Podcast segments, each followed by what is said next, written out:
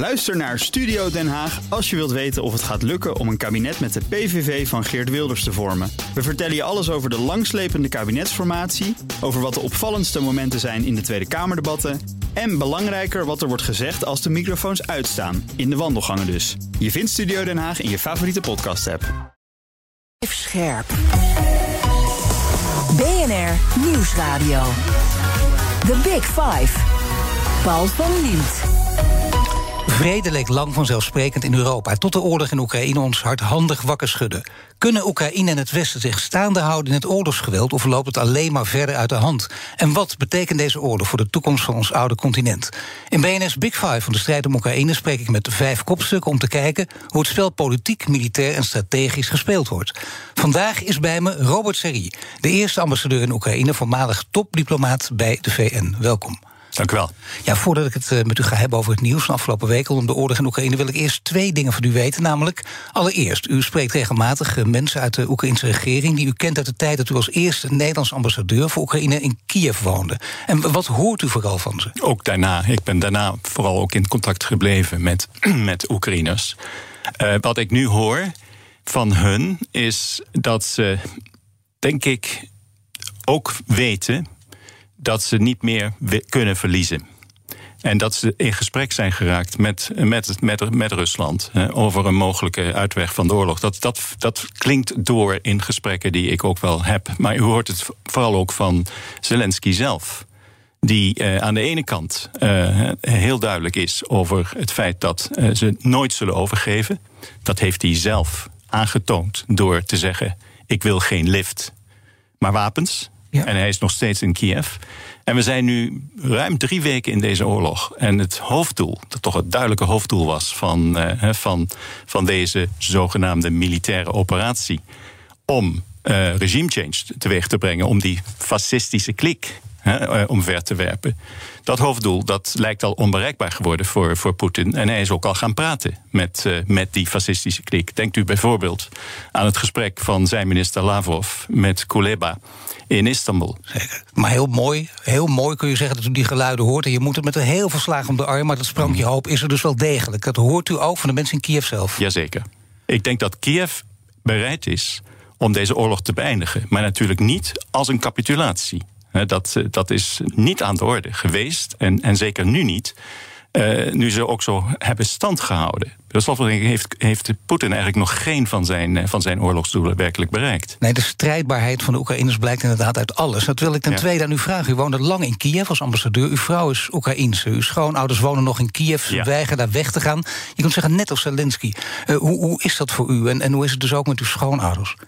Nou, allereerst over mijn schoonouders. Uh, die, ik, we hebben gewoon moeten respecteren dat ze niet weg wilden. We hebben alle mogelijke manieren gezocht om ze daar weg te krijgen, maar ze wilden niet. Um, overigens hoorde ik nu net uh, van, van ze dat, uh, dat niet ver van hun inderdaad uh, ook een raketinslag is, is geweest. Maar dan zegt Isolde tegen mij: Wiesna Kiev, de lente is aangebroken in Kiev. Dus dat, dat, dat, dat, dat tekent een beetje deze, deze moedige mensen. En dat tekent ook dit zeer moedige volk dat gewoon als leeuwen vecht voor de eigen vrijheid. En dat moeten ze toch wel grotendeels alleen doen nu. Nou, het is heel mooi dat u zelf nu ook. Want een leven lang als diplomaat, gewend ook om achter de schermen te opereren. Ja. Dat moet ook, en dan kun je geweldige dingen bereiken. Onderschatten wij ook enorm. Dat zal in dit programma nog uh, verder naar voren komen. Maar dat u nu ook bereid bent om naar buiten te treden. En, en uzelf ook heel strijder op te stellen. Ik had denk ik geen andere keus. Ik heb tot het laatst gedacht en gehoopt en ook een beetje gewerkt aan het uh, voorkomen van deze oorlog. Ook door middel van een stille dialoog die ik met Oekraïnse en Russische experts uh, de afgelopen twee jaar heb gevoerd. En in diezelfde dialoog vertelden deze Russische en Oekraïnse experts tegen mij: Robert, het komt niet tot oorlog, want de gevolgen zijn zo desastreus voor beide landen dat dat gewoon volstrekt irrationeel zou zijn. En toch is het gebeurd.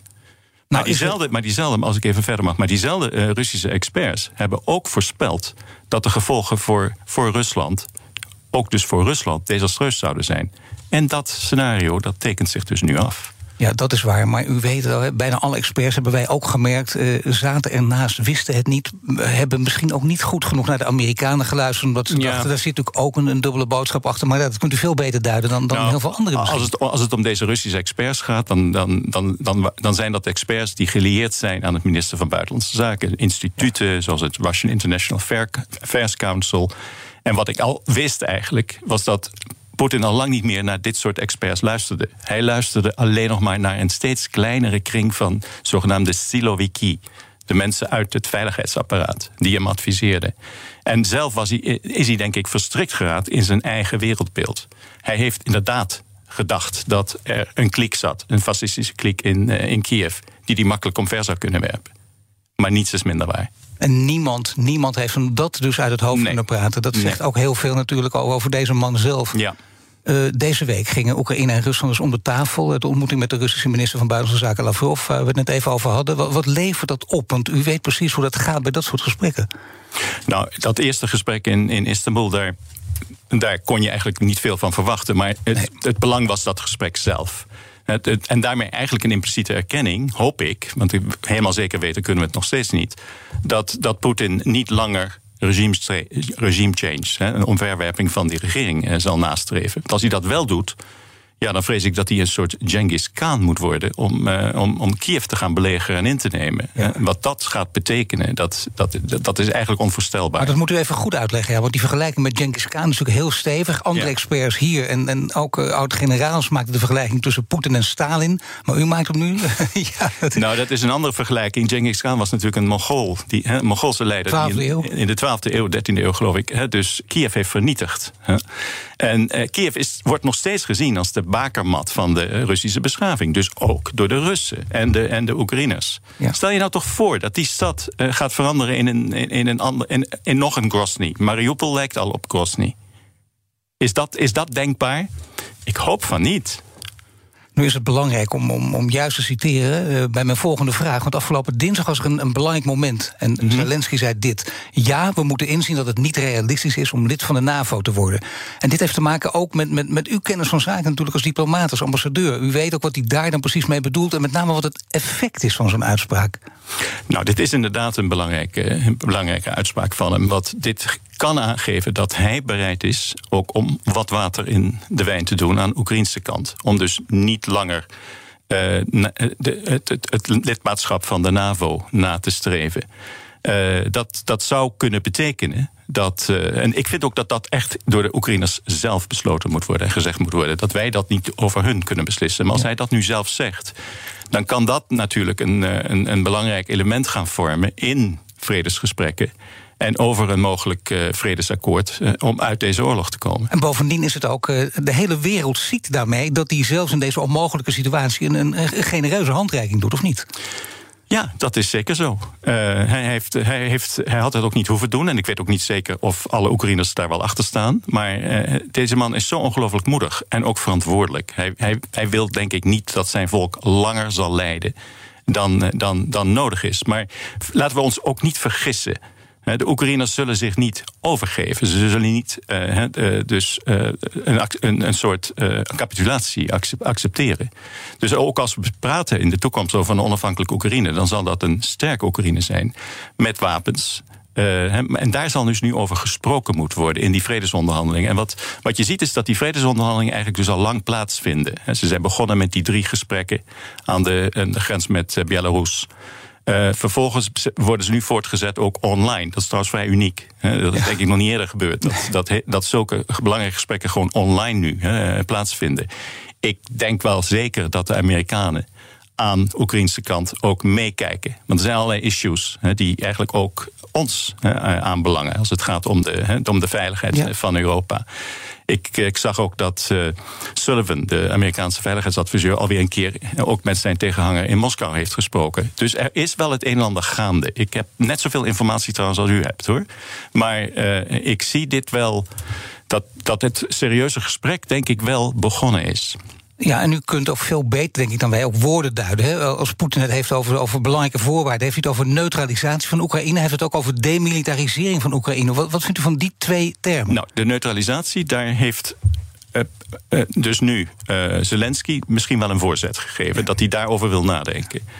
Als het gaat om demilitarisering, natuurlijk kan Oekraïne niet volledig ontwapend worden, maar er kan, er kan, worden afgesproken dat bepaalde wapentypes, bijvoorbeeld raketten met, met een afstand van langer dan 300 kilometer of iets dergelijks, offensieve wapens, ja. misschien ook de permanente legering van buitenlandse troepen, dat dat soort dingen allemaal niet zal gebeuren in, in Oekraïne, dat een, dat een dat een neutrale status wil aannemen in, eh, in, na, deze, na deze oorlog.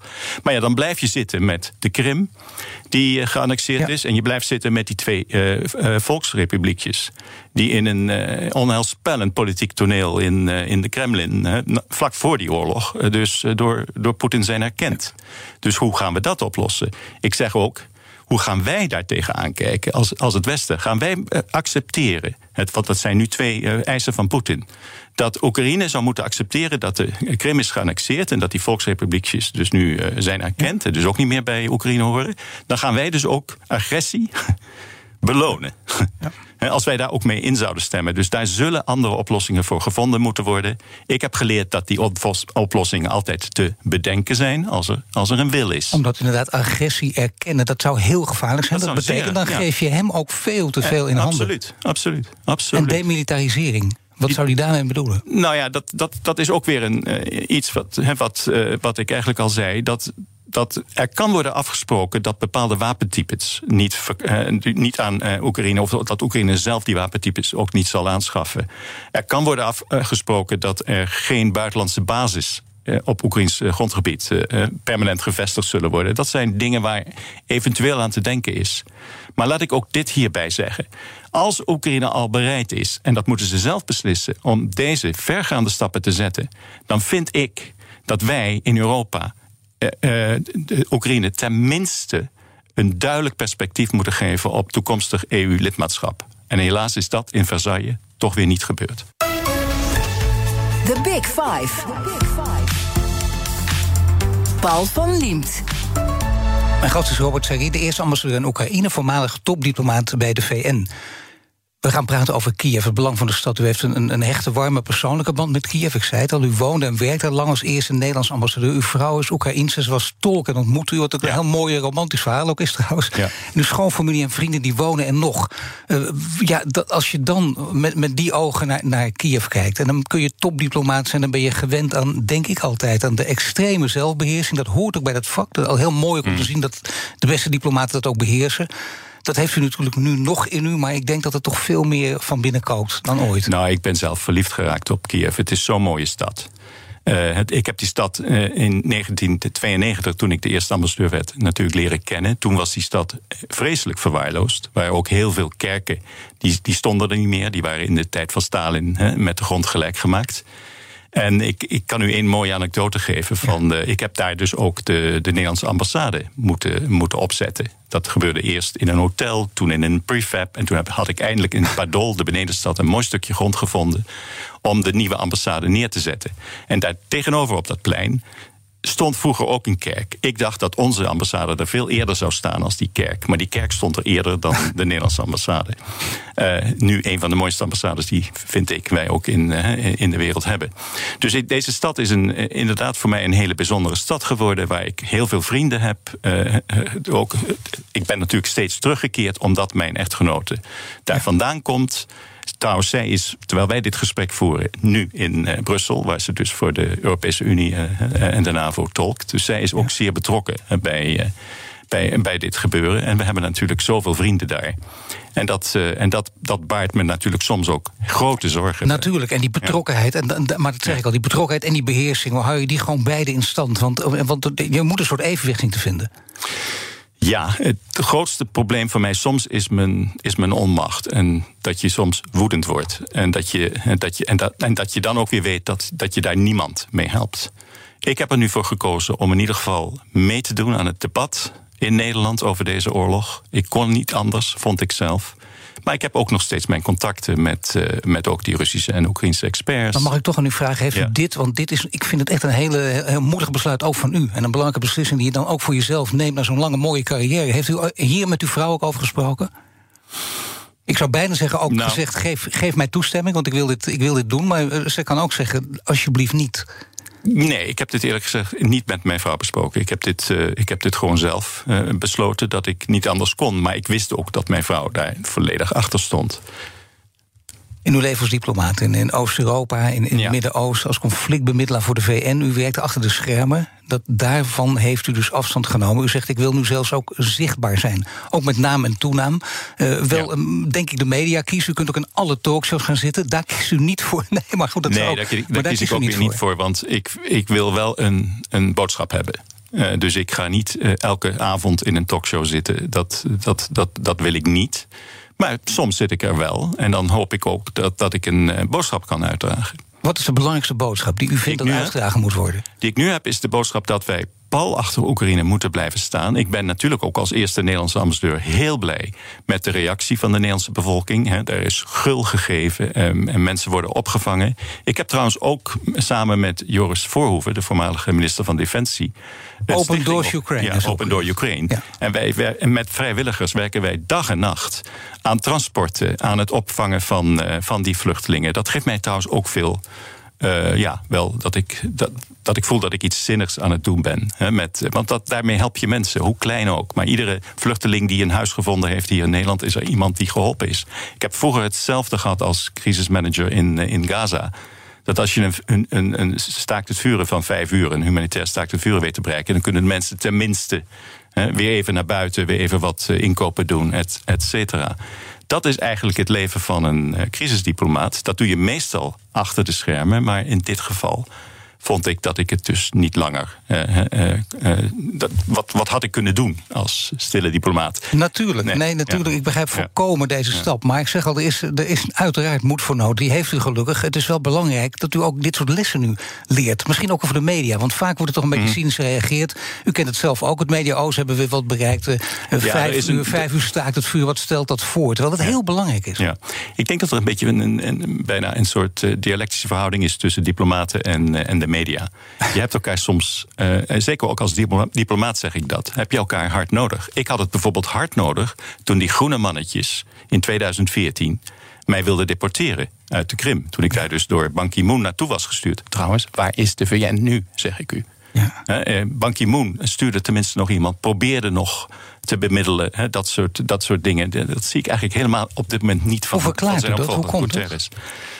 Nou, dat weet ik eerlijk gezegd niet. Ik heb op dit moment niet ook dat ik zeg dat ik eh, nauwe contacten heb met eh, Guterres zelf bijvoorbeeld en de, en de omgeving van hem. Ik weet niet wat voor een inschatting hij heeft gemaakt. Als zijn inschatting is dat het, dat het er toch niet toe doet. dan ben ik het daarmee oneens. Ik denk dat als de secretaris-generaal, die ook een speciale verantwoordelijkheid heeft voor vrede en veiligheid, dat die in ieder geval zichtbaar moet zijn. Zichtbaarder dan, eh, dan, die, dan die eigenlijk nu is. Maar we waren afgedwaald. Nog even terug naar naar de Krim. Toen ik daar zat, eh, toen ben ik ook mede eh, geholpen door de pers. Het was ontzettend belangrijk voor mij toen dat ik niet zomaar zou worden gedeporteerd. Zonder dat iemand daar iets van eh, zou weten en zou kunnen zien. En dat, dat ik dat achteraf dan had moeten verklaren. Dus ik was zo opgelucht toen ik in dat café zat. Het café Rosa Luxemburg. Ja. Eh, dat daar plotseling een, een ITV-crew binnenkwam. En degene die, eh, de, de, de stringer van die ploeg, eh, was een, eh, was een Krim-Tataarse. Haar naam is Emine Japarova. Zij is nu de eerste vice-minister van Oekraïne in Kiev. Dus zij heeft mij destijds Ja, gered. En nu maak ik mij zorgen om haar veiligheid. Ja. Nu speelt het nog iets. Namelijk, als je op een toppositie zit, dan kun je ook verschillende keuzes maken. Je kunt ook premier zijn, bijvoorbeeld van Polen, Tsjechië, Mhm. Slowakije. En denken, wacht even, net als Guterres bijvoorbeeld bij de VN, denken, het doet er niet zo toe. Zij dachten, het doet er wel toe. Precies. En zij ondernamen een hele belangrijke tocht. Misschien is het goed dat u daar iets over vertelt, over die achtergrond en waarom die reis van hen zo belangrijk is geweest, die treinreis. Nou, die reis is natuurlijk belangrijk vanwege de solidariteit die daardoor getoond wordt. Dat je het risico neemt om, om, om in de trein te stappen en, eh, en- en een toch half belegerde stad nu, maar nog niet gelukkig volledig omsingelde stad, om die te be- bezoeken, om daarmee eh, solidariteit te, beto- eh, te betonen aan, aan Zelensky, maar ook natuurlijk aan de Oekraïners. Dat geeft mensen moed in een oorlog, als ze zoiets zien.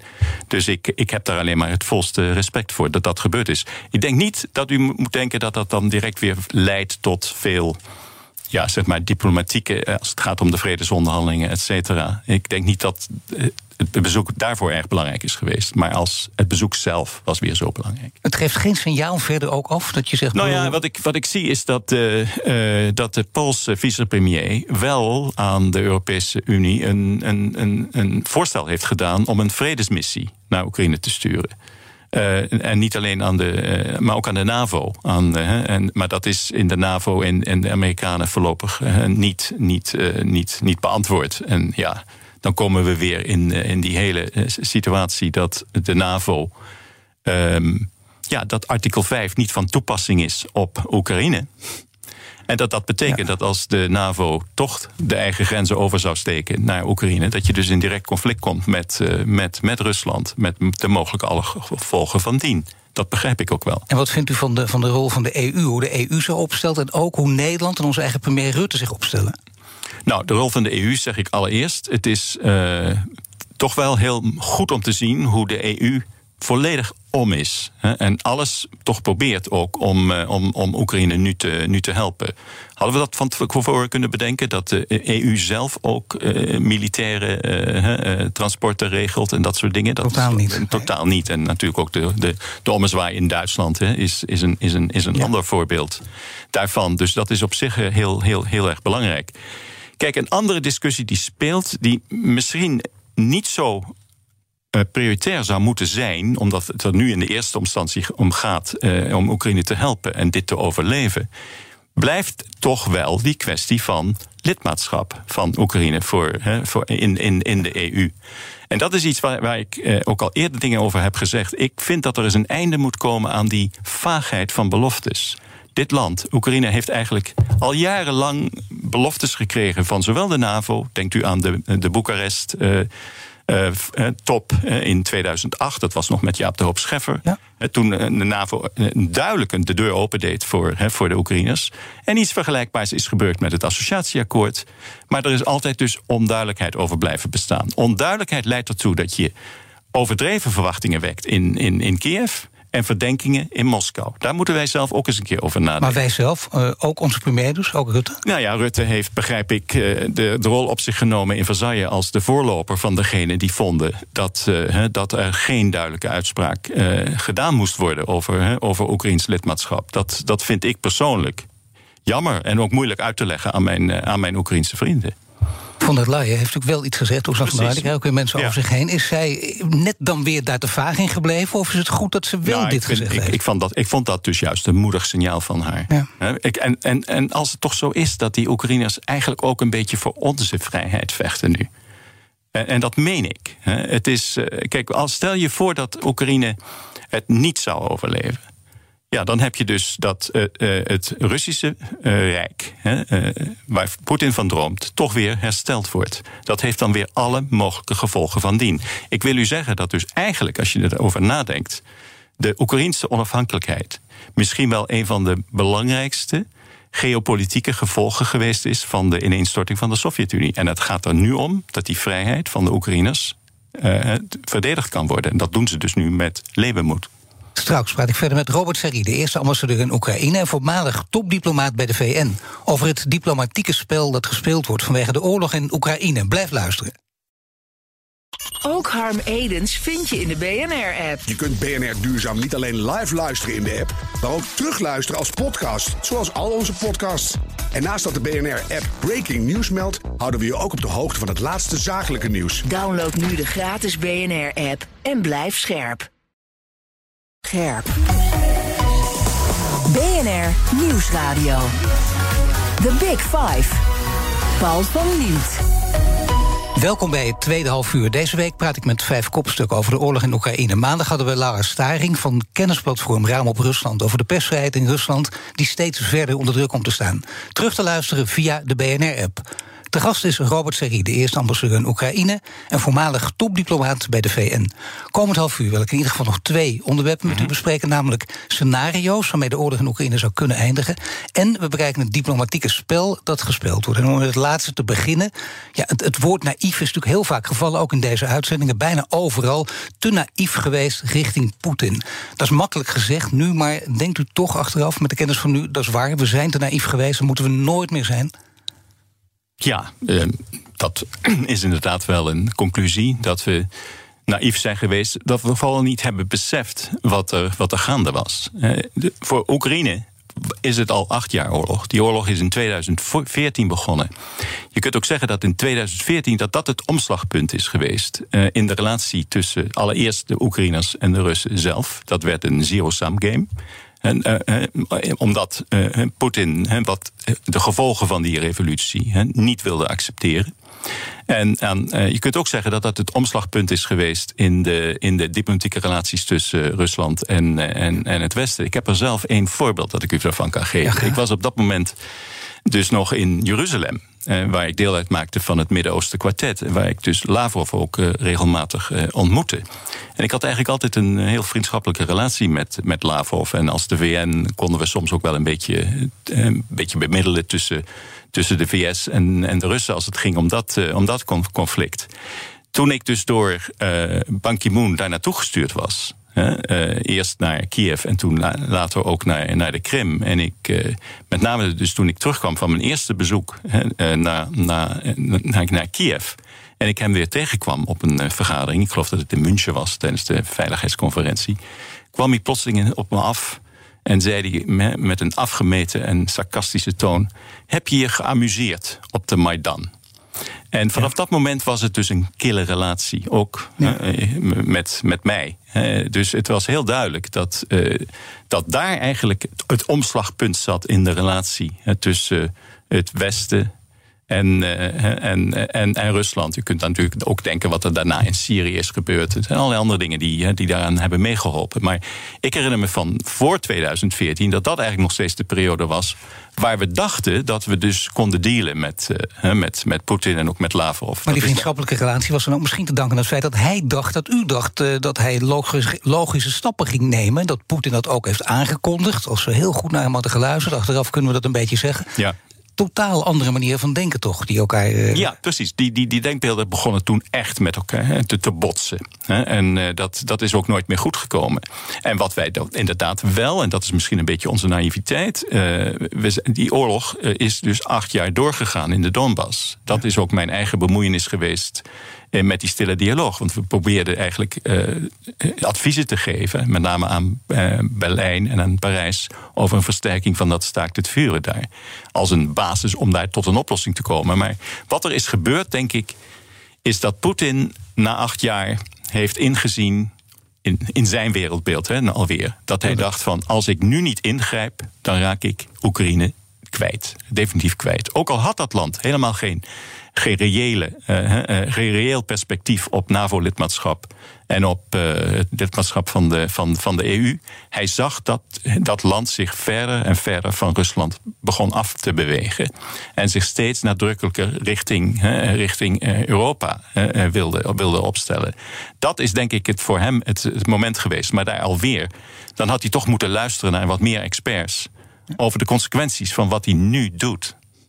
Ja, dan had hij natuurlijk naar die experts moeten luisteren, maar dan had hij ook eh, moeten denken zoals wij. Eh, ja. Dezelfde vorm van logica, ja. rationaliteit erop nahouden. En dat is niet gebleken. Wij zijn nu minder naïef. En er komt nu een top, 24 maart, een NAVO-top uh, met Biden ook daar aanwezig. Wat verwacht u daarvan? Nou ja, alweer voor, voor het, het verloop van de oorlog en het conflict zelf kan de NAVO dus eigenlijk heel weinig doen zelf. Dat, dat, dat is dus een grote frustratie aan de kant van mijn, eh, van mijn Oekraïnse vrienden. Maar, en heeft waarschijnlijk al geleid tot die opmerking van, eh, van, van Zelensky... dat hij vindt van, nou, laten we dan maar... laten we dan maar dus een neutrale status accepteren. Dus ik denk dat die, die NAVO-top... die blijft in ieder geval de druk opvoeren en houden op, op, op Poetin. Goed, uh, maar Biden is daar aanwezig. En Biden ja. is de man die. Het, het, is, ja, het is een hele rare slip of de tong, hè, dat hij opeens zegt: Poetin is een war criminal. In ja. zijn positie dat zeggen. Ja, kun je dat ook zo doen en kan dat ook weer vergeten worden? Of is dit ook een hele belangrijke fout? Nou, ik weet inderdaad niet of hij dat nu had moeten zeggen. Uh, want hij moet nog verder dealen met, uh, met, met Poetin. Of hij dat nou leuk vindt uh, of, of niet. We kunnen een andere discussie voeren of, of het waar is wat hij gezegd heeft. Maar laten we die ook maar niet nu voeren. maar serieus gesproken over dus, de, de perspectieven van die, van die top. Ik denk niet dat het bijvoorbeeld daar zal komen tot een besluit om toch een no-fly zone te, te beginnen. dat soort dingen. Maar ik ben daar eigenlijk ook wat minder. ik vind dat misschien dat ook minder acute dingen aan het worden zijn. Als Oekraïne het vol kan houden. Hè, om, om zich de Russische beer van het lijf te houden. En het is dus wel zo dat, dat, dat Oekraïne ook nu weer van de VS veel meer wapens gaat krijgen. En ik denk dat dat samenhangt ook met de, met de analyse van de Amerikaanse veiligheidsdiensten dat, dat Oekraïne het, zelf kan volhouden. Als er tenminste ook volop geholpen wordt, zodanig dat we dat kunnen. En misschien ook wel even goed te zeggen dat het geven van militaire steun aan, uh, aan Oekraïne is volstrekt conform het handvest van de, van de Verenigde Naties. Per slotverrekening is het Rusland geweest dat als permanent veiligheidsraadlid agressie nu voert eh, tegen, jegens eh, Oekraïne. En verder heeft Oekraïne dus ook niet. Uh, kan, die, die, Veiligheidsraad is door het veto verlamd. Maar dan heb je altijd nog artikel 51 van de Veiligheidsraad. En dat geeft het recht op individuele en collectieve zelfverdediging. Dus als wij, als wij daar, als wij dus die wapens leveren, is dat dus volstrekt conform het internationaal recht. Want soms hoor ik nog wel eens dat, dat, dat we dat niet zouden moeten doen. Nee, en daarnaast heb je nog iets, namelijk dat vredesoverleg gaat door... en ook uh, daarmee een, een, belangrijke rol voor andere landen, landen als Turkije en Israël. Wat vindt u daarvan? Ja, dat is wel interessant. Dat zie je trouwens altijd. Dat in, uh, in oorlogssituaties komen er altijd wereldleiders uh, zich aanbieden om, uh, om een, uh, een bemiddelaar te, te, misschien te kunnen zijn. Uh, en dat is ook in principe niets verkeerd mee. Ik geloof dat, dat met name dus Erdogan, die heeft nu ook weer zijn minister van Buitenlandse Zaken naar Moskou gestuurd en die is misschien vandaag in Kiev. Dat dat, dat een, een, kanaal kan zijn in de, in de toekomst. En misschien ook wel Bennett. Maar wat we toch vooral zien, is dat die gesprekken dus nu gewoon rechtstreeks gevoerd worden tussen Rusland en Oekraïne. En ik, uh, ik heb het al gezegd, ik denk dat daar de Amerikanen wel degelijk ook meekijken. En dan natuurlijk uh, Xi, die inderdaad, het is vandaag vrijdag. En vanmiddag dan is er een belangrijk gesprek tussen, tussen Biden en Xi over de oorlog. China heeft bij herhaling aangeboden, ik citeer even, om te bemiddelen tussen Rusland en Oekraïne om de oorlog te beëindigen. Is uiteindelijk China het enige land dat dit echt zou kunnen? Nee, dat geloof ik niet, niet het enige land. Het zou wel helpen. Als, de, als, als Xi inderdaad eens een keer tegen Poetin gaat zeggen van... nou, uh, het kan wel een beetje minder. Waarom duurt het zo lang? Heeft u enig idee hoe dat kan? Waarom hij zo lang op zich laat wachten? Um, de Chinese president. Ik, nou, eh, allereerst zie je dus heel duidelijk dat hij toch een zekere afstand heeft genomen van, uh, van, uh, van Poetin. Per hebben ze in New York ook niet meegestemd met, uh, met de resoluties. Ze hebben zich onthouden. Ik hoor ook dat Chinese bedrijven bang zijn om, uh, om uh, door uh, de VS toch gestraft te worden als ze proberen de sancties te omzeilen. dus je ziet dat aan alle kanten toch het voor, voor, voor China. ik, ik geloof ook niet dat ze gereageerd hebben, bijvoorbeeld op het hulpverzoek van, van, van Poetin, het militaire hulpverzoek. Maar goed, u hebt gelijk, hij kan meer doen.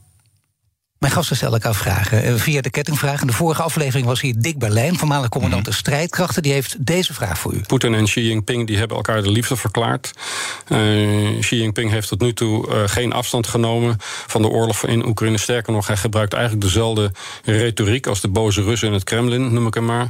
En wat ik me afvraag en wat ik graag aan de ambassadeur zou willen vragen: vindt hij dit ook het moment, het kantelpunt, uh, zo u wilt, het moment waarop China en Rusland ten strijde trekken tegen de in hun ogen dominante rol van de Verenigde Staten op het wereldtoneel en de International Rule-Based Order. Nou ja, een feit vervolgvraag ja. waar we het over hebben. Ja, inderdaad.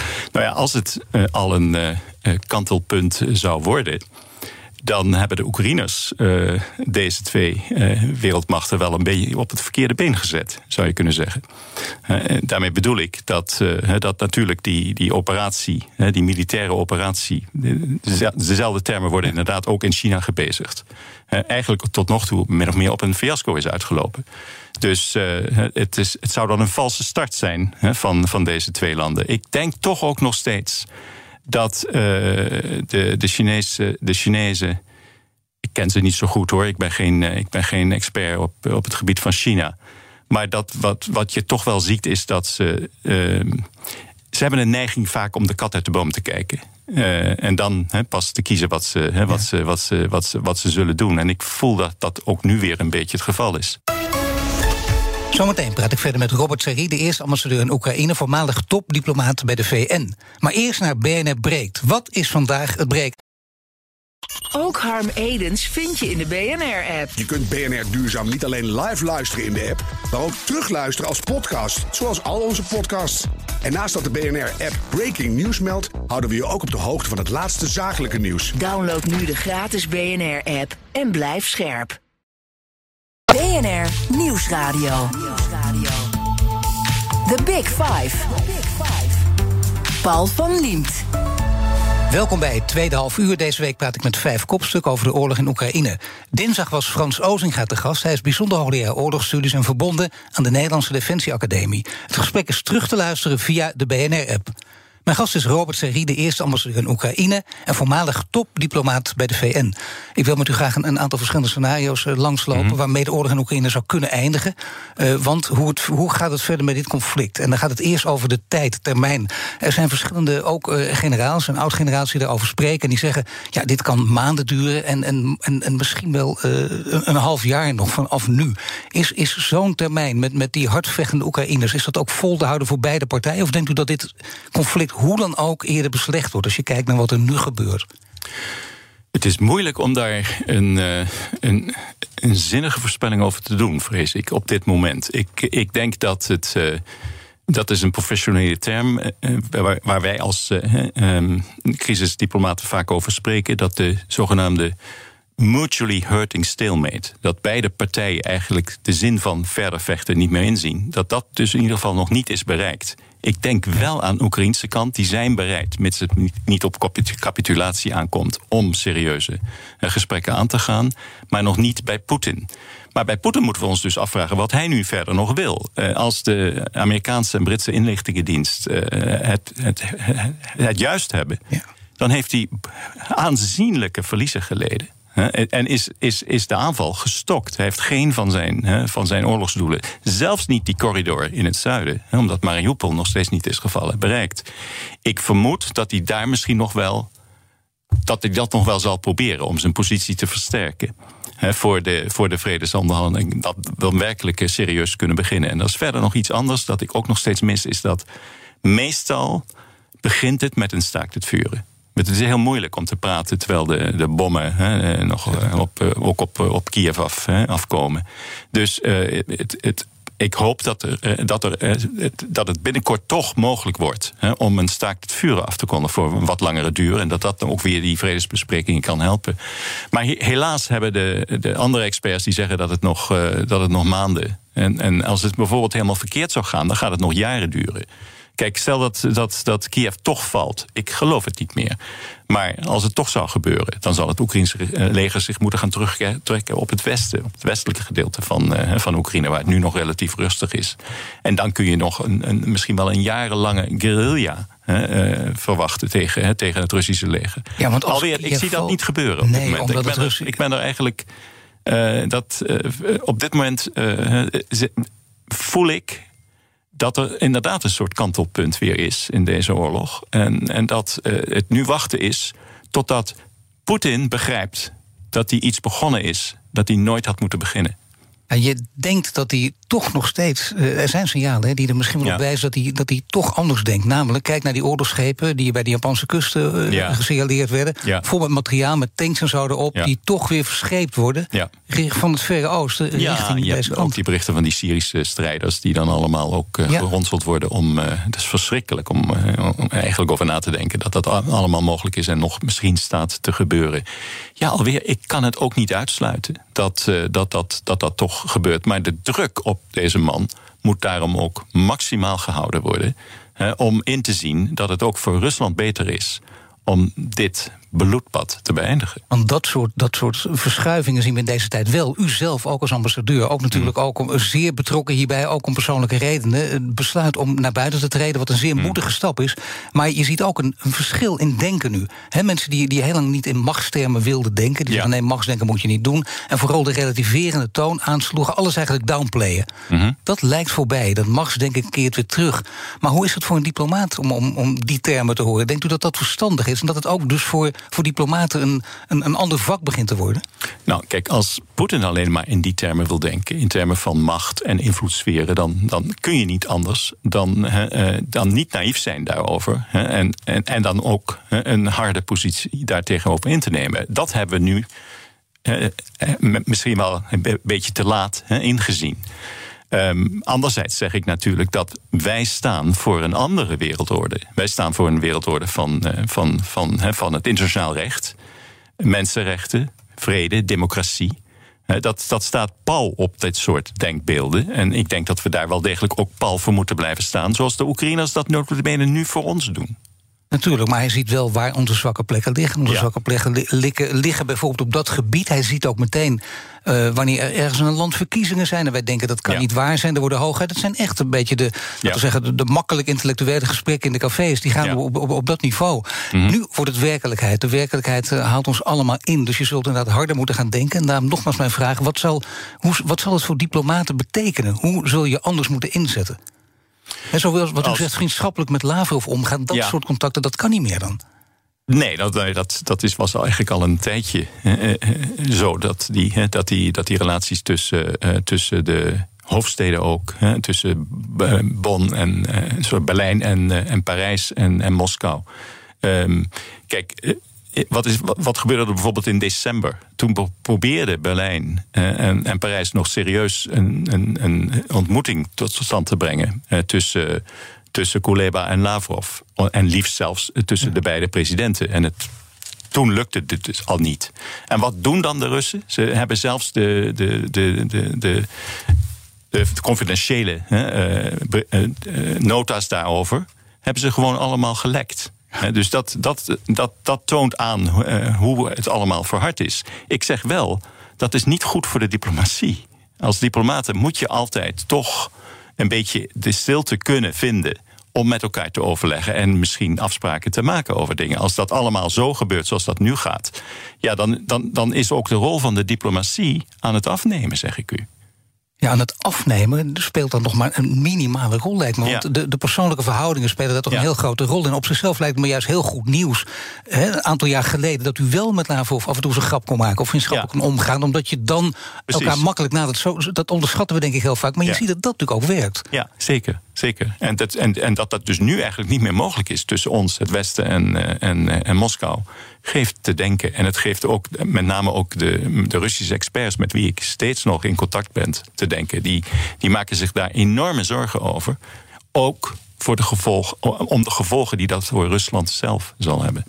Maar ja, voor wat, kan, wat kunnen de gevolgen voor Rusland zelf zijn? Bijvoorbeeld, er kan van alles gebeuren. Rusland kan ook failliet gaan. Ja, uh, nou ja. Alle mooie dingen worden afgenomen van, van de gemiddelde Russen. Krijgen in de gaten wat er aan de hand is. Langzaam dat hele scenario, die cocktail, Precies. kan voor de Russen heel slecht uitpakken. Dat is voor ons weer gunstig. Nou ja, ik, ik, ik, ik aarzel zelfs om te zeggen dat, dat voor ons zo gunstig is. Wij doen dit omdat we het noodzakelijk vinden. Ik, heb, ik, ik, ben, ik beschouw mijzelf niet als een, als een vijand van Rusland. Eh, zelfs nu niet. Ik, eh, ik heb ook in Rusland zelf gezeten hè, tijdens mijn diplomatieke carrière. Ben, heb ook twee jaar in Moskou gewoond. Notabene nog in de communistische tijd trouwens. En ik heb ook Russische vrienden. Kijk, dit is Poetins oorlog. Het is zijn besluit geweest. Twee volken die, uh, die zo nauw met elkaar verbonden zijn. Dit had nooit mogen gebeuren. Nee, dat is heel terecht. Dat is zeker voortdurend onderscheid alsjeblieft maken tussen Poetin en Rusland.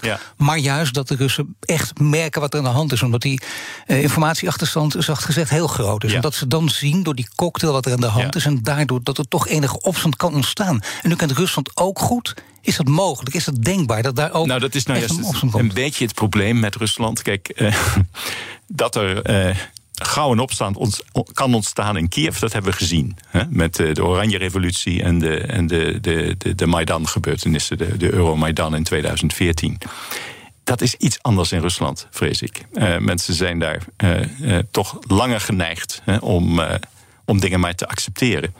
Maar dat het een keer fout kan gaan daar, daar dat, dat is zeker niet uit te sluiten. Maar fout gaan is bijvoorbeeld ook, dus waar mensen ook soms op hopen, echt gewoon een aanslag, een koep ja. Poetin van binnenuit.